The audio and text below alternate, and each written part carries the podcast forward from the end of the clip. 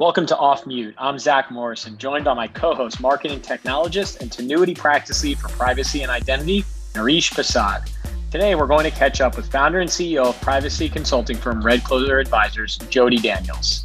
Jody has more than 20 years of experience in privacy, marketing strategy, and finance. Since launching Red Clover Advisors in 2017, she's helped hundreds of companies create privacy programs, achieve GDPR compliance, CCPA compliance, US privacy law compliance, and much more. She focuses on helping brands establish secure online data strategies that their customers can count on. Welcome, Jody. Thanks so much for having me. It's a delight to be here. We are excited to talk to you. With Off Mute, we like to begin with a little bit of a game just to get us all warmed up here.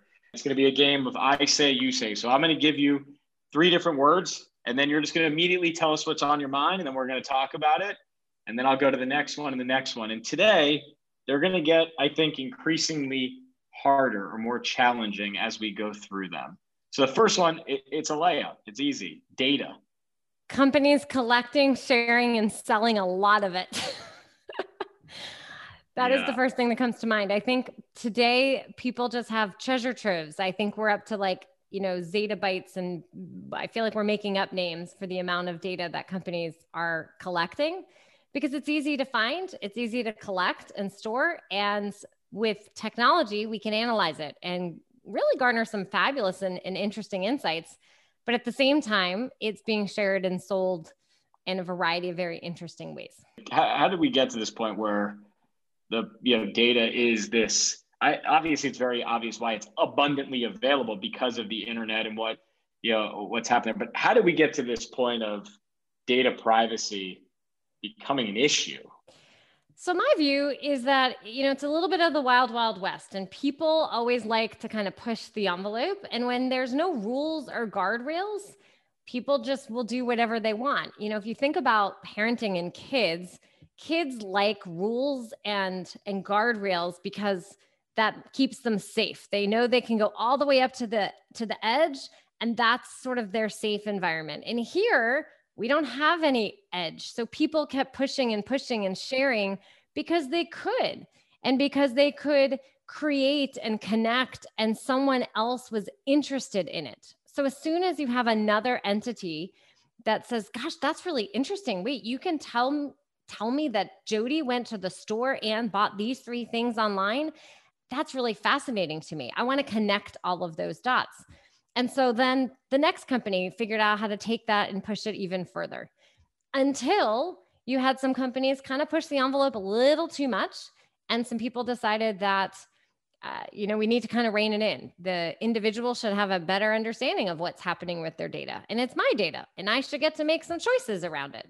So as a result, we needed to kind of move to the more modern era. And t- typically, laws tend to catch up with the actions that are happening, whether it's in privacy or anything else. So all the laws kind of are are reactive, and that's really where we are today. We're reacting to the technology that's been in play for at least the last decade, if not more. The data thing's really interesting. So I I did a CCPA request, a data request in California for California residents, uh, to a large technology company just to see what they had on me. And I thought it was really interesting when when it comes to just what they're wrangling. Uh, they had every address on me from when I was a kid uh, up until two three years ago. Every phone number associated with me, uh, including a pager number from when I was a teenager, and every email address, including an Earthlink and a Hotmail address I had forgotten I had. Uh, so I was being in this in this industry, knowing what's there, and then ha- just seeing what you know somebody has on me, especially things that I had forgotten I had, was really interesting. I think that's really fascinating. I'm almost scared to do it myself. I'm intrigued to know what they'll find and uh, and and dig up. But if you think about how far back that data goes, I mean that's data that's being collected for decades. That's a significant treasure trove, and Zach, you had kind of asked, you know, how did we get here? Well, it's easy to keep adding to the data pile because the cost to do so keeps going down. So I might as well keep adding and making a bigger data set. The philosophy, the bigger the data set, the more I can analyze against it. And then you get, you know, someone like this where you can make a request and find out your middle school pager number. Most people listening might not even remember what a pager is. All right. So let's move on to the next uh, the next one, which is gonna a far cry from uh, pagers, uh, and that's gonna be FLoC, Federated Learning of Cohorts. the first thing that comes to my mind is a bird. but, uh, it, no joke, it, it was the word game. Um, but in the advertising world, right, it's going to make me think about Google. And actually, there's a really interesting conversation around what FLoC is and where it's going. And is it truly the privacy friendly nature that it is? Or is it just sort of the next iteration, slightly disguised and just trying to move it slightly to a more privacy friendly place, but still utilizing everyone's personal data? I told you it was going to get harder as we uh, as we went on. So here's the here's the last one. Zuckerberg. Ah, uh, well, synonymous with Facebook. And you know, I've been a Facebook user for a long time. I will say that the way I've used Facebook has changed over the years. And the more I I learn and get deeper into privacy, I find I'm sharing less and less because I'm more familiar with how it's harvesting the data. At the same time, there is a fabulous place for Facebook and the connection, which is a big part of their principles and their, you know, what they're trying to achieve is real. Uh, the utility factor on Facebook is real. I can't tell you how many groups I'm in, and I have learned personally and professionally, and they they create an amazing place for community it also is all about a place for money. And so most people think about Facebook harvesting data, making money. All true statements.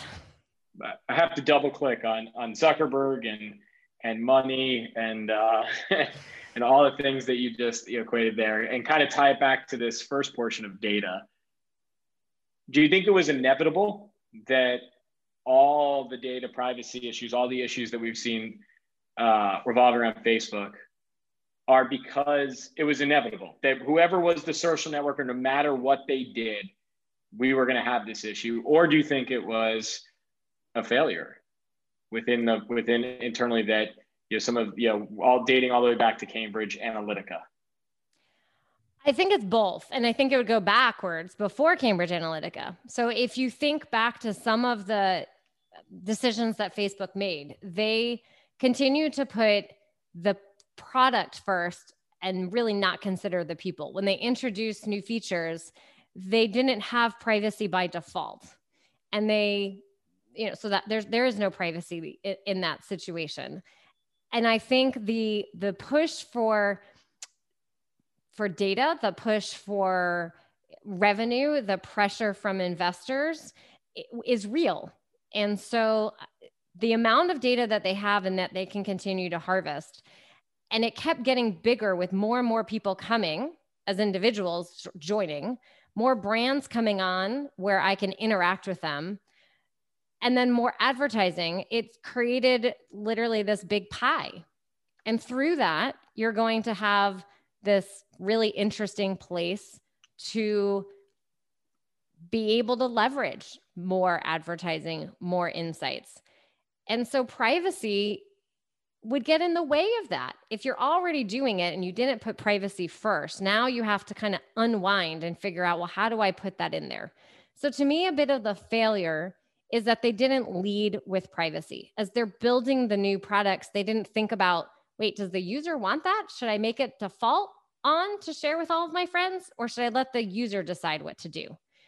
Often the privacy settings were kind of hard to find originally. They were buried, now they're not as much. Now I have a lot more choices. They're easier to find, but that's because laws got in, you know, told them that they had to. They had a variety of different fines and, and challenges with the Federal Trade Commission, and they were forced to make privacy easier.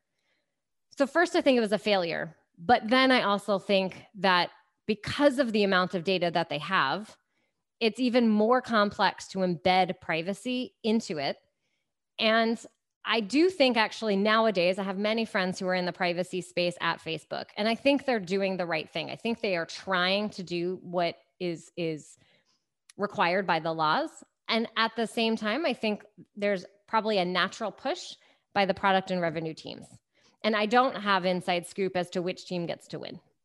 So, Jody, there's another catalyst that Facebook is dealing with, and that's the Rails. That's Apple and Google owning the devices and browsers and changing what Facebook can collect.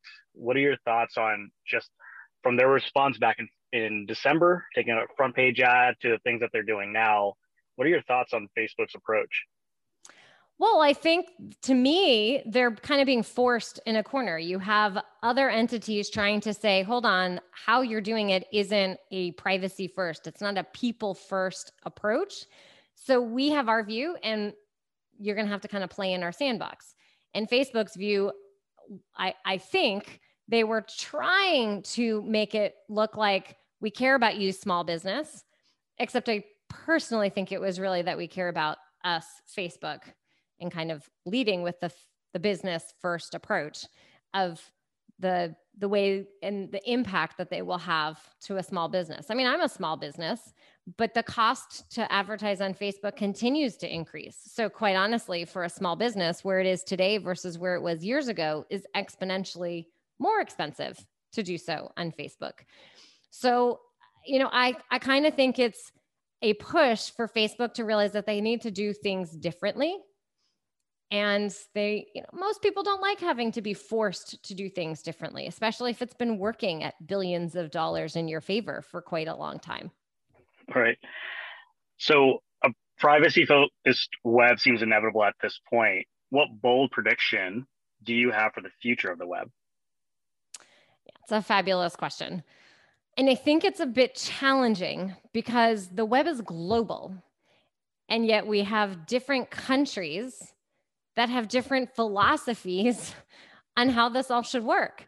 So if you were to ask this and the European approach would would prevail, then the bold prediction would be we're going to be in an opt-in environment where it's going to be I, the individual, get to choose which cookies you're going to place, or maybe it won't be cookies because we'll be cookieless and it'll be the new flavor digital technology, whatever name that will be, flock or bird or purple. At the same time, in the United States, that is a big push. We live in such a capitalistic society and we want amazing content and we also don't want to pay for it. We want all types of information and community. And it's a significant challenge of convenience over privacy and security. So it's a massive juxtaposition that exists globally, but because of the global privacy laws that are in place now to kind of force it to be more of an opt in approach, I'm not really convinced as the US we're going to exactly get there.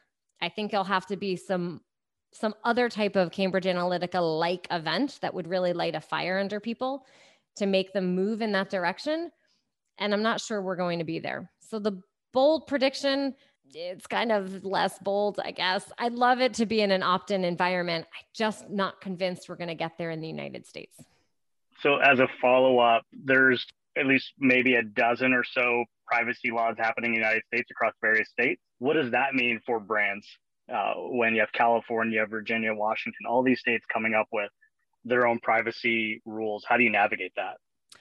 It's a complex challenge for sure. What all of those laws have in common, with the exception of one or two states, and actually, while we're recording this, one of those states that was opt in, that privacy laws actually uh, died. So it's not moving forward where it was opt in. But all of those states are still an opt out mentality. It's still very much a company can do what it kind of wants, but tell me what you're doing and give me choices on the back end. So it will certainly be a challenge for a company to make sure that it's doing the right thing for each of those states because it's quite possible state one versus state five might have some different privacy notice requirement or a different individual right. Generally speaking, they're moving in a similar direction. So a company is going to need to have a privacy first mentality. They're going to need to understand the data they have and what they're doing with it and have a plan to be able to make sure that they're in adherence with whichever privacy law is going to be here. And at the same time, kind of going back to your bold question, we're talking about cookies. We're sort of having this next movement to cookieless. I actually do think an, a bold prediction is that we'll be in some new future technology that we don't even know what it is today to allow us to keep getting appropriate targeting, kind of privacy friendly targeting, where it's privacy tech first and not necessarily the way we've been used to it today. I don't know what that exactly looks like, but I know that there are a number of companies all trying to solve for a manner in which we can still connect customers to brands, but in a very privacy first mentality. Jody, if we think about what's next and also the idea of identity, um, right now, I think there's some confusion on who identity belongs to. Uh, if you ask Martech and AdTech, identity belongs to them. They're building solutions around it. If you ask people, I think they would tell you that their identity belongs to them. And so one of the interesting technologies that I'm, I'm following and wondering if you can comment on it is what's happening around blockchain and being able to have the power, this power of a ledger that's verified, that's owned by an individual, you know, be integrated into, you know, web 3.0, whatever we're going to call it in the future. Have you given any thought or seen any rumors or anything in, in your world? I think there's been a number of companies uh, and people talking about this now for for real for years. And I do think it's a viable option. And I think in the future, we're going to want to have, you know, if you think about that element of choice, and I'd mentioned kind of the opt in or opt out mentality, while the laws today might have us be an opt out here in the United States, I think people want to own that.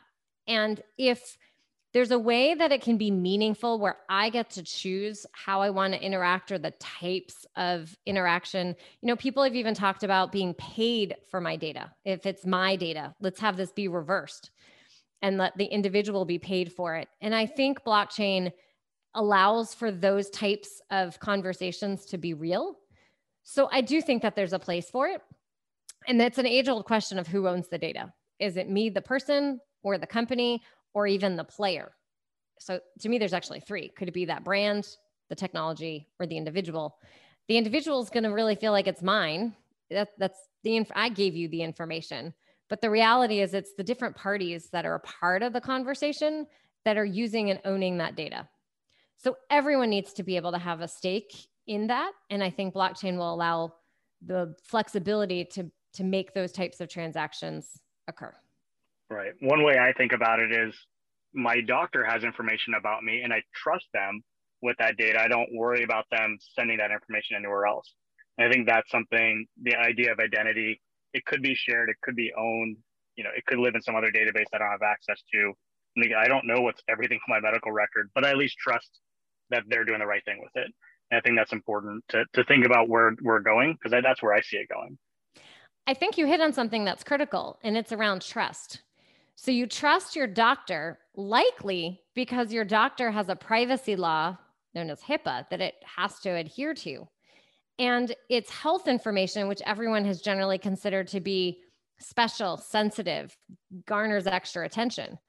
When we're talking about kind of the rest of the data on the internet, which some of this is health data, there's no shortage of health marketing that's happening as well as financial data and a variety of other sensitive topics. But then let's just take, you know, old fashioned, I went shopping for shoes or a household item. Is that information any less sensitive? Well, maybe in individually it might look that way, but we all know that it's connected with all of these other pieces and profiles are created. So when you think about it in that context, the piece to me that's really important is its trust. And do I trust who it's going to? And that's the brand that I gave it to in the first place. And then I'm trusting that the brand is working with smart technologies, smart companies that are also going to take the privacy and security part seriously. So, uh, on that note, I think uh, I like to ask these questions about best and worst. And I think I'm not asking you to call out a brand for being the worst at this, but you know, you work with a lot of big corporations and work there, work with your clients, like you're who's doing this well. And and, and I think the the more it's less about the who and it's more about the like how like kind of the why they're doing it well or how they're doing it well. And then who's not. I don't expect you on the who's not doing it well to reveal their name, but you know why are they struggling? Why are they not doing well um, as it relates to kind of data privacy? Sure. Well, I think I'll let the the we'll keep the names out of it. So, but we'll go with the philosophies. So we protect everybody, the good and the, the less good. I think those that are doing it not well are not doing well because they're so focused on their current business model. And they fear that if I do anything different, then it'll harm the business model. It'll harm my revenue. And that's what I'm focused on. There was a, an interesting company the other day that I talked to from a client, and ultimately, it's a service provider to the main, to the first company. But as they dug deeper, they realized, oh, no, no, hold on. The actual business model is based on that company using the data from all of its customers to build its entire infrastructure. But that's not clear to the end user. And so that company kind of felt, well, hold on, why are you hiding this? So they're not being honest and they're not being clear. They're looking at privacy as this obstacle and thing in the way, as opposed to understanding, you know, one, there's a law, so we should probably adhere to them. But I always like to say there's the can and can'ts and should and shouldn'ts. So beyond just the law, you have to think about, well, what do my customers expect and what do my customers' customers expect? So the company's doing it well understand that it's about the individual and that they want to build this element of trust, whether it's B2C or B2B, that it's ultimately the end customer. So if I'm transparent, if I explain to you what I'm collecting on the site, then the person might actually be more willing to give me information. And if I give choices, then I might actually, my favorite is kind of a downgrade. So a really simple, simple example is anyone sending emails if you send me 10 emails in a day and my only option is to unsubscribe totally, you might lose me as a customer because that's all that was my only option. If instead you gave me a chance to downgrade and let me decide how I want to be communicated with, or you let me even choose in the first place, I'm going to choose what works for me. You've kept me as a customer. So the scared people not doing it, it's like all or nothing, or they didn't even give me the chance because they're scared of what will happen the people doing it right realize that transparency and choice actually will keep the customer in the long term. I feel like that's sometimes when we're working with certain partners and we're looking at technologies, that's the part that gets lost. And I like to frame where we're at right now with all the privacy changes around uh, these things I call it three R's the rails, which are the ways that we access the open internet, regulation, and real people. And the rails are Google and Apple. They own the devices and the browsers we use to be able to consume the web. Uh, they're reacting to regulation. Never mind that they're protecting their moats, but they very much are reacting to regulation on what they can and can't do with their platform. And regulation is reacting to real people who got tired of the data breaches, tired of uh, being followed around. And so when we, when you were mentioning people's preferences, that's what I think. And if you're building solutions and if you're if you're in the market, your brand, and you're deciding what does the future of my marketing look like, you have to keep going back to real people because the regulation is on the side of them. And Google and Apple, the way that nearly 100% of the web uh, or, or netizens access apps or, or the internet is through those devices that are reacting to the same thing. And I think it's just really important that we put that in front uh, as we're thinking about it. Anything else is circumvention. Um, and what I'm seeing, and, kind of what you were mentioning, was the the circumvention that's happening, being able to get the data, and that goes back to who owns identity uh, and what you can do with it. And I think it's an important question to ask right now, because otherwise we're gonna there's there was already an arms race around data, who can get it, uh, and how you can use it. And if what I fear is in an arms race, we had ad blockers, we have privacy first browsers, it's what's next. You know, if we don't lean in and we don't start doing this, I could see a world where, you know, you the the privacy first browsers the world and maybe our ability to even get data is, is just encumbered. And that's that's scary for marketers. So we we talked about uh, bold predictions uh, before, but let, us take a step back from uh, bold predictions and let's go to realistic predictions. Is 20, is it fair to say that this is the year of data privacy? 2021, maybe the year of do we got death of cookies, IDFAs, FLoCs, a whole bunch of other CCPAs, GDPRs. We got a whole bunch of stuff, right? That you know acronyms. It's not going any way, but let's go to the reality. Like, where are we actually going to be in 2023? Like, what's gonna? What do you think will actually change by then? Yeah, so I, I definitely think that this is the year of data privacy, kind of starting its snowball effect. I think it started with GDPR with sort of a a slow beginning in US companies especially having to begin to take data privacy seriously. And then CCPA moved a lot of companies forward. Then you had the next version of CCPA. It's kind of CCPA 2.0. It's it's the CPRA. It's like the next extension. And that will take place January 2023. So in the next 18 months, anyone who was kind of asleep or not wanting to take it seriously, now they're going to need to. Virginia joined the party. So we have an East Coast, West Coast law. And in the next 18 months, I think you'll find more states who will pass more laws. So that snowball of more privacy laws and having to at least pay attention to the regulatory part will begin to snowball and really gain momentum. From the advertising world, and Nareesh, I like how you kind of described the Rails part. I think you're going to see some significant change, right? We all expect it to be towards the end of 2021, early 2022. We'll see what that looks like. And then I think that too will begin to have a snowball effect of actually both sides of other privacy kind of friendly technology to really try and help marketers, uh, a series of technology trying to skirt what's happening. We're already starting to see that conversation around the world, like in China. And then even potentially sort of the blockers, sort of still the people of, I'm still not warm and fuzzy with what's happening. And I'm going to have more and more blockers.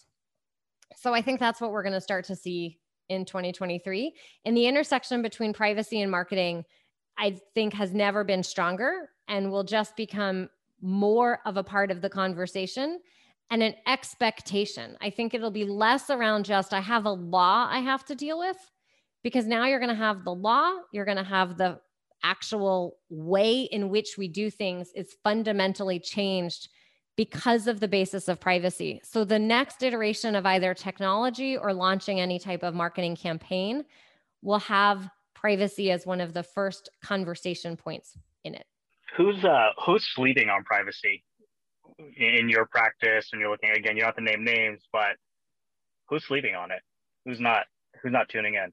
You know, I think there's some companies who actually a couple interesting ones. On the smaller side, I see a lot of smaller companies who look at this as a regulatory approach and say, well, I'm too small. No one's going to find me. Or the risk, I might even be big enough, but the risk of someone calling me out is too small. I'm just going to take the business risk and keep doing what I want to. There's a lot of companies that have that mentality a lot of the startups and really smaller companies that might not even meet the official definition, they certainly take that approach and say, well, you know, no one will come in and find me. Uh, but we know that investors, M&A activity, and customers aren't looking at it in that regard, especially a customer. They're not asking a company, you know what, what is the technical technicality of you having to comply or not? Customers just look at a company and they are going to say, are you privacy forward? Are you privacy friendly or not? So I think that leads to the last question I like to ask, which is uh, one of the maybe it's even one of my games uh, of Lonely Island. So if you were so there are these companies that think they're too small, but once they get big, they're going to be uh, they're they're setting themselves up for a disaster later on if they just focused on it now. So that's kind of where the premise of the Lonely Island thing goes. So if you were starting a company today, right? A digitally focused, right? Digital first company. You get to you get to pick one person to help you start that company, one tool or technology to start that company, and one partner to start that company. What would you pick for each one of those? Person, tool slash technology, partner. That's a really hard question because you need everyone to be able to make a company happen. So you started a company before and you know that you cannot start by hiring 10 people and, no, you and can't. afford 10 tools and 10 partners. This actually is reality too. It is. It's a really hard question. So I'm going to assume he, uh, uh, all right, I'm going to go with the marketing side because if I don't get any customers, I have no company. So to me, the the first one's going to be a marketer, someone who's going to help get me customers. That's going to be my, my person. My tool is going to be some type of CRM ish tool, something that's going to help me keep track of the people because in my pretend company here i'm selling to individuals and i maybe i'm an e-commerce company. So i need to know the, the people and the emails and the contacts. I need them all to go into place. So and in my fictitious tool here maybe it's a really robust one and i could have like email and the shopping pieces all in one because those tools exist maybe it's like a Klaviyo and then my partner I'm going to go with an agency because I this is not my specialty. So I'm going to pick someone who knows what they're doing to help make all of that happen. Because if you don't have in all seriousness, you're either going to grow by word of mouth and your friends and family bought from you and then it's word of mouth or you have to go and have marketing. Otherwise you have no company. You just have a great idea. But you know, you think about the different parts, you need an attorney who's really going to help you with so many different aspects of of a company someone who's familiar with the numbers to help make sure that you're not upside down and someone with some business sense that can help drive you forward if if we're going to be talking about a data focused company and given everything that we're talking about here you need someone who's going to be well versed in in privacy and security because otherwise what you've done especially a small business can easily be upended in with one data breach and two thirds of small businesses will have some type of a security lapse and they'll be out of business in six months. Wow. All right. Well, that was scary. Reality and scary. All right. So we're gonna we're gonna we're coming to the end here, and I made you play a hard game. I didn't think it. Yeah, you did well. Don't worry. And so we're gonna kind of shift the shift the the power dynamic to you from the hard game to whatever you want to talk about. So we welcome you to come off mute talk about whatever you want to talk about, you know, get us talking about things. So what's on your mind? You know, I think the the piece that's on my mind is is kind of everything that we've talked about and it's how to get companies to realize that we're in an amazing opportunity. We have this digital transformation that's happening and I'd love to hear how you're seeing this play out. Coming off of such a tumultuous year with companies having to navigate really quickly, it's all moving digital. And people are moving so fast that they're not necessarily thinking about all of the impacts. So if we think about the game we just played, right, there's a lot of impacts in that.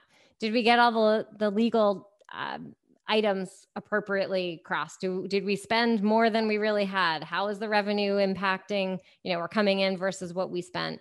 And from a privacy point of view, how can we use messaging and privacy to connect with with our customers? Because at the end of the day to me marketing is all about connecting with people. We're trying to get someone to buy a product or service and build a long-term relationship with us. So we can have an amazing product and service but it doesn't mean they're going to actually stay with us if we've had given them a terrible customer experience when it comes to their data or what we've done with it or we've marketed to them in kind of a uh, cheesy way or uncomfortable way, like a creepy way. So I think the the piece to me is making sure companies understand the opportunity that they have to connect with people from a trust perspective. And I'd really love to hear how you're seeing the digital transformation play out. I see the same thing. I am seeing brands paying attention to this data space. Um, I'd like to see more uh, spend more time on it because I think that's the opportunity. It is an experience. It's not just collecting the data, but it's doing something with it. And I think that's an extraordinary opportunity. And I think when I think about what a good experience is, um, we don't always we don't always marvel when a good experience is happening to us, and we certainly know when a bad one is. And I think that's the competitive advantage right now is using that data, meeting every single moment that the customer has, doing more with messaging and communication. And I think that's the win. Uh, and that's the a big area of focus for me is trying to unlock that capability with brands so they can have those conversations and meet people exactly where they're at. Uh, otherwise, you have a bad experience, and if you have a bad experience, you get that one shot and then they're gone. So that's what's on my mind, and and and trying to get everyone to really understand that. That's the opportunity. We're going to lose these signals. We're going to lose these cookies, all this good stuff that we had for so long, or maybe not good stuff. Uh, but now we can build relationships, build trust. Um, that's exciting for me. So here, here's what's on my mind. It's actually about the consumer, right? And I think there are some early studies that have said like less people are opting out than they expected to. You know, me, I don't know. I kind of, on one hand, when I think about like my kids and their iPads, I'm like, opt out, opt out, like everything, right? But when I think about me, I'm like, I don't know. I want my life, uh, you know, and my targeting, all this stuff. I don't care. I don't, you know, I got identity theft stuff, so I'm not worried about it.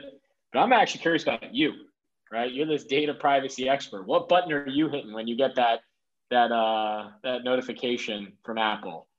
Uh, yeah, it depends. You know, it depends on the brand. So for some of them, I've said yes, you can track me, and for others, I said no. And it has to go with, hmm, who is this brand and what do I think they're going to be doing with it? And you know, I think that kind of ties into everything that we're talking about when it comes to other data and and what type of data they they want from me. Like I won't mention the name, but last night I signed into a site and I can't actually use the site until I give them a lot of data. I don't want to give them accurate data. I don't want to give them any data just to be able to literally like access the site. That was a terrible user experience for me and they and now I don't really want to participate in that compared to had they maybe done things differently, explained what they're going to do with it. Maybe let me browse the site first, get comfortable. Then I'm going to give you all kinds of data that you're asking for. From a security standpoint, I certainly ask a long list of questions before I'm really willing. I try and go to secure sites. You know, I pay with some of the pay services more often that, that I can. But from an email perspective, I really am very happy when people have preference centers and I can choose how I want to be targeted to. And I don't want to always lose the connection with the brand because I like kind of the reminder every now and again. I just want it on my time frame. I'm not always going to buy that 10 times in one day. I, I want it when I want it. So that's um that's a bit of how I I manage the the privacy pieces. Well, look, I think uh brands should be thinking about their consumers, and we have a, a consumer in you who's also an expert, so they should probably be thinking about uh, everything you know that you said on how and who you're picking yes to, because that's what they should you know every all these brands need to do, and you know because you're the you know the ultimate expert there. But I appreciate you, Jody. Thank you so much for uh, for joining us this week on uh, Off Mute, and we will be back here every other Wednesday for more insights and unfiltered conversations. Thank you both. Thank you so much for Thank you. Me.